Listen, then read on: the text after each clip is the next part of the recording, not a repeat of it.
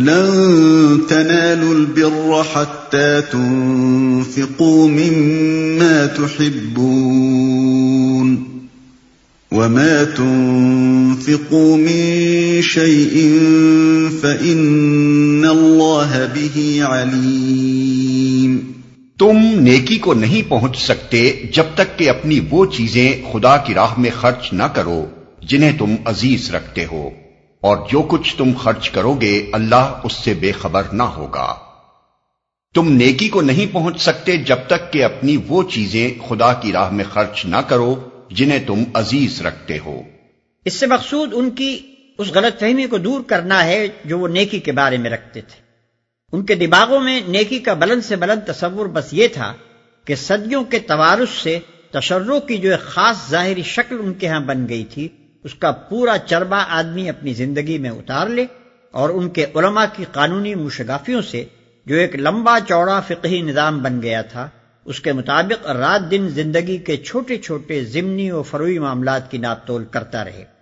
اس تشروں کی اوپری سطح کے نیچے بالعموم یہودیوں کے بڑے بڑے دیندار لوگ تنگ دلی ہرس بخل حق پوشی اور حق پروشی کے عیوب چھپائے ہوئے تھے اور رائے عام ان کو نیک سمجھتی تھی۔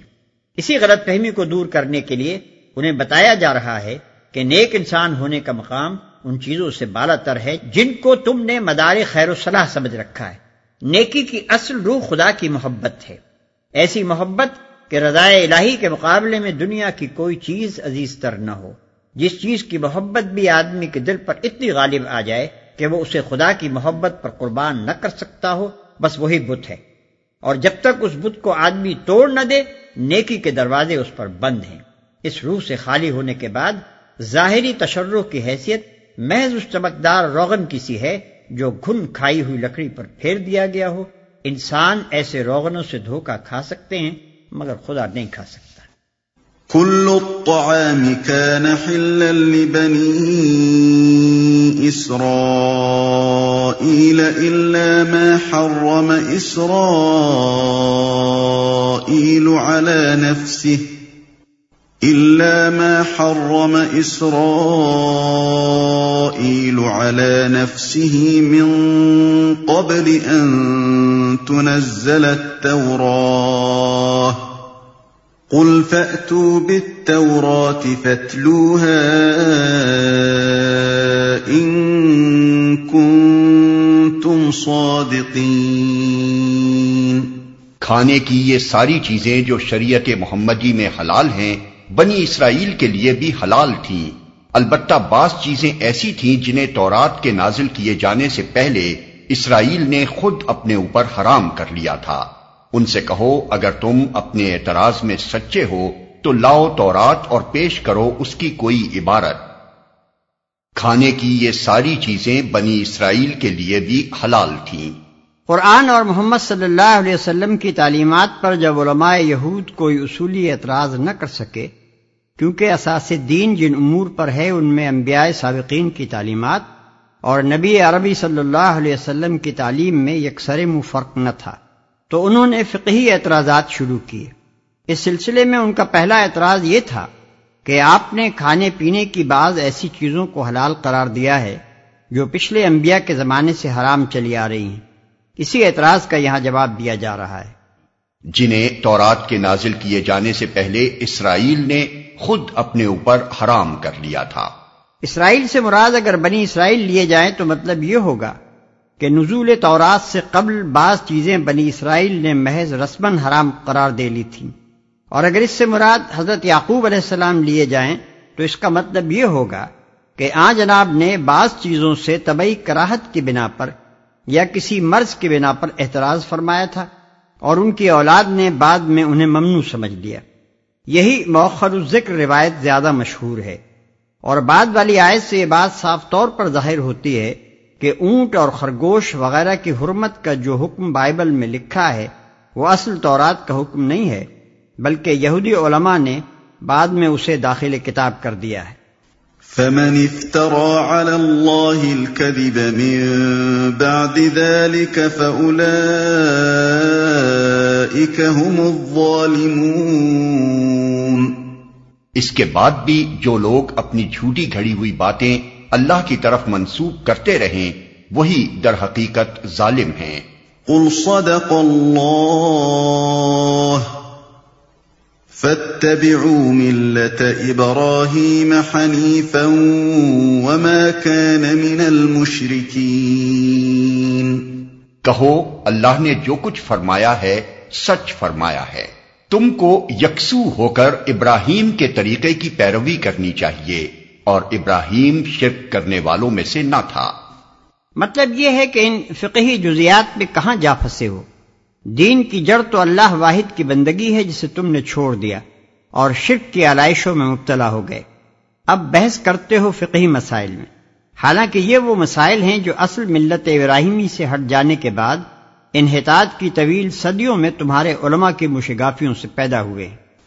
ان اول بیت وضع للناس للذی ببکت مبارکا وہدا للعالمین بے شک سب سے پہلی عبادت گاہ جو انسانوں کے لیے تعمیر ہوئی وہ وہی ہے جو مکے میں واقع ہے۔ اس کو خیر و برکت دی گئی تھی اور تمام جہان والوں کے لیے مرکز ہدایت بنایا گیا تھا۔ یہودیوں کا دوسرا اعتراض یہ تھا کہ تم نے بیت المقدس کو چھوڑ کر کعبے کو قبلہ کیوں بنایا حالانکہ پچھلے انبیاء کا قبلہ بیت المقدس ہی تھا۔ اس کا جواب سورہ بقرہ میں دیا جا چکا ہے۔ لیکن یہودی اس کے بعد بھی اپنے اعتراض پر بسر رہے۔ لہذا یہاں پھر اس کا جواب دیا گیا ہے۔ بیت المقدس کے متعلق خود بائبل ہی کی شہادت موجود ہے کہ حضرت موسا علیہ السلام کے ساڑھے چار سو برس بعد حضرت سلمان علیہ السلام نے اس کو تعمیر کیا۔ سلاطین باب چھ، آیت ایک۔ اور حضرت سلیمان علیہ السلام ہی کے زمانے میں وہ قبل اہل توحید قرار دیا گیا۔ کتاب مذکور، باب آٹھ، آیت انتیس اور تیس۔ برعکس اس کے یہ تمام عرب کی متواتر اور متفق علیہ روایات سے ثابت ہے کہ کعبے کو حضرت ابراہیم علیہ السلام نے تعمیر کیا اور وہ حضرت موسا علیہ السلام سے آٹھ، نو سو برس پہلے گزرے ہیں۔ لہذا کعبے کی اولیت ایک ایسی حقیقت ہے جس میں کسی کلام کی گنجائش نہیں۔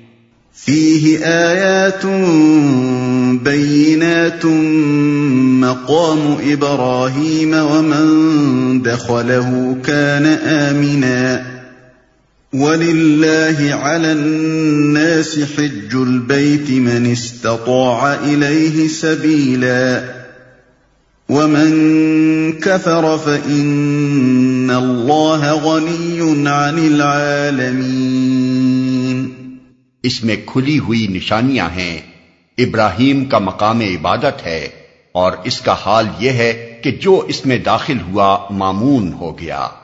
لوگوں پر اللہ کا یہ حق ہے کہ جو اس گھر تک پہنچنے کی استطاعت رکھتا ہو، وہ اس کا حج کرے اور جو کوئی اس حکم کی پیروی سے انکار کرے، تو اسے معلوم ہو جانا چاہیے کہ اللہ تمام دنیا والوں سے بے نیاز ہے۔ اس میں کھلی ہوئی نشانیاں ہیں۔ یعنی اس گھر میں ایسی سری علامات پائی جاتی ہیں جن سے ثابت ہوتا ہے کہ یہ اللہ کی جناب میں مقبول ہوا ہے اور اسے اللہ نے اپنے گھر کی حیثیت سے پسند فرما لیا ہے۔ لقدق بیابان میں بنایا گیا اور پھر اللہ نے اس کے جوار میں رہنے والوں کے رزق رسانی کا بہتر سے بہتر انتظام کر دیا۔ ڈھائی ہزار برس تک جاہلیت کے سبب سے سارا ملک عرب انتہائی بدمنی کی حالت میں مبتلا رہا۔ مگر اس فساد بھری سرزمین میں کعبہ اور اطراف کعبہ ہی کا ایک خطہ ایسا تھا جس میں امن قائم رہا، بلکہ اسی کعبہ کی یہ برکت تھی کہ سال بھر میں چار مہینے کے لیے پورے ملک کو اس کی بدولت امن میسر آ جاتا۔ پھر ابھی نصف صدی پہلے ہی سب دیکھ چکے تھے کہ ابراہ نے جب کعبے کی تقریب کے لیے مکے پر حملہ کیا تو اس کی فوج کس طرح قہر الہی کی شکار ہوئی۔ اس واقعے سے اس وقت عرب کا بچہ بچہ واقف تھا۔ اور اس کے چشمدید شاہد ان آیات کے نزول کے وقت موجود تھے۔ جو اس میں داخل ہوا معمون ہو گیا۔ جاہلیت کے تاریخ دور میں بھی اس گھر کا یہ احترام تھا کہ خون کے پیاسے دشمن ایک دوسرے کو وہاں دیکھتے تھے اور ایک کو دوسرے پر ہاتھ ڈالنے کی جرت نہ ہوتی تھی۔ قل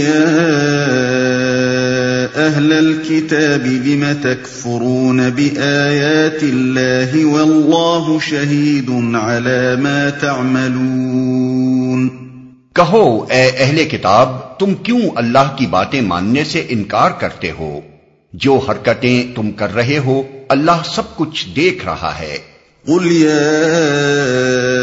أهل الكتاب لم تصدون عن سبيل الله من آمن تبغونها عوجا وأنتم شهداء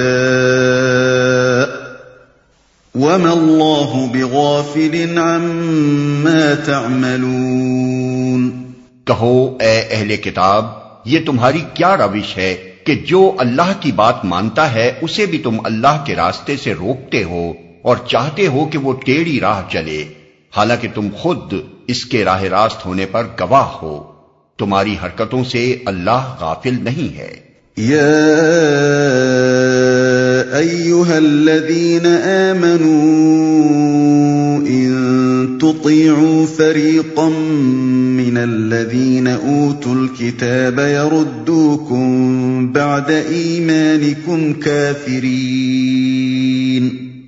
اے لوگو، جو ایمان لائے ہو، اگر تم نے ان اہل کتاب میں سے ایک گروہ کی بات مانی، تو یہ تمہیں ایمان سے پھر کفر کی طرف پھیر لے جائیں گے۔ وَكَيْفَ تَكْفُرُونَ وَأَنتُمْ تُتْلَى عَلَيْكُمْ آيَاتُ اللَّهِ وَفِيكُمْ رَسُولُهُ ومن يعتصم بالله فقد هدي الى صراط مستقيم۔ تمہارے لیے کفر کی طرف جانے کا اب کیا موقع باقی ہے؟ جبکہ تم کو اللہ کی آیات سنائی جا رہی ہیں اور تمہارے درمیان اس کا رسول موجود ہے۔ جو اللہ کا دامن مضبوطی کے ساتھ تھامے گا، وہ ضرور راہ راست پالے گا۔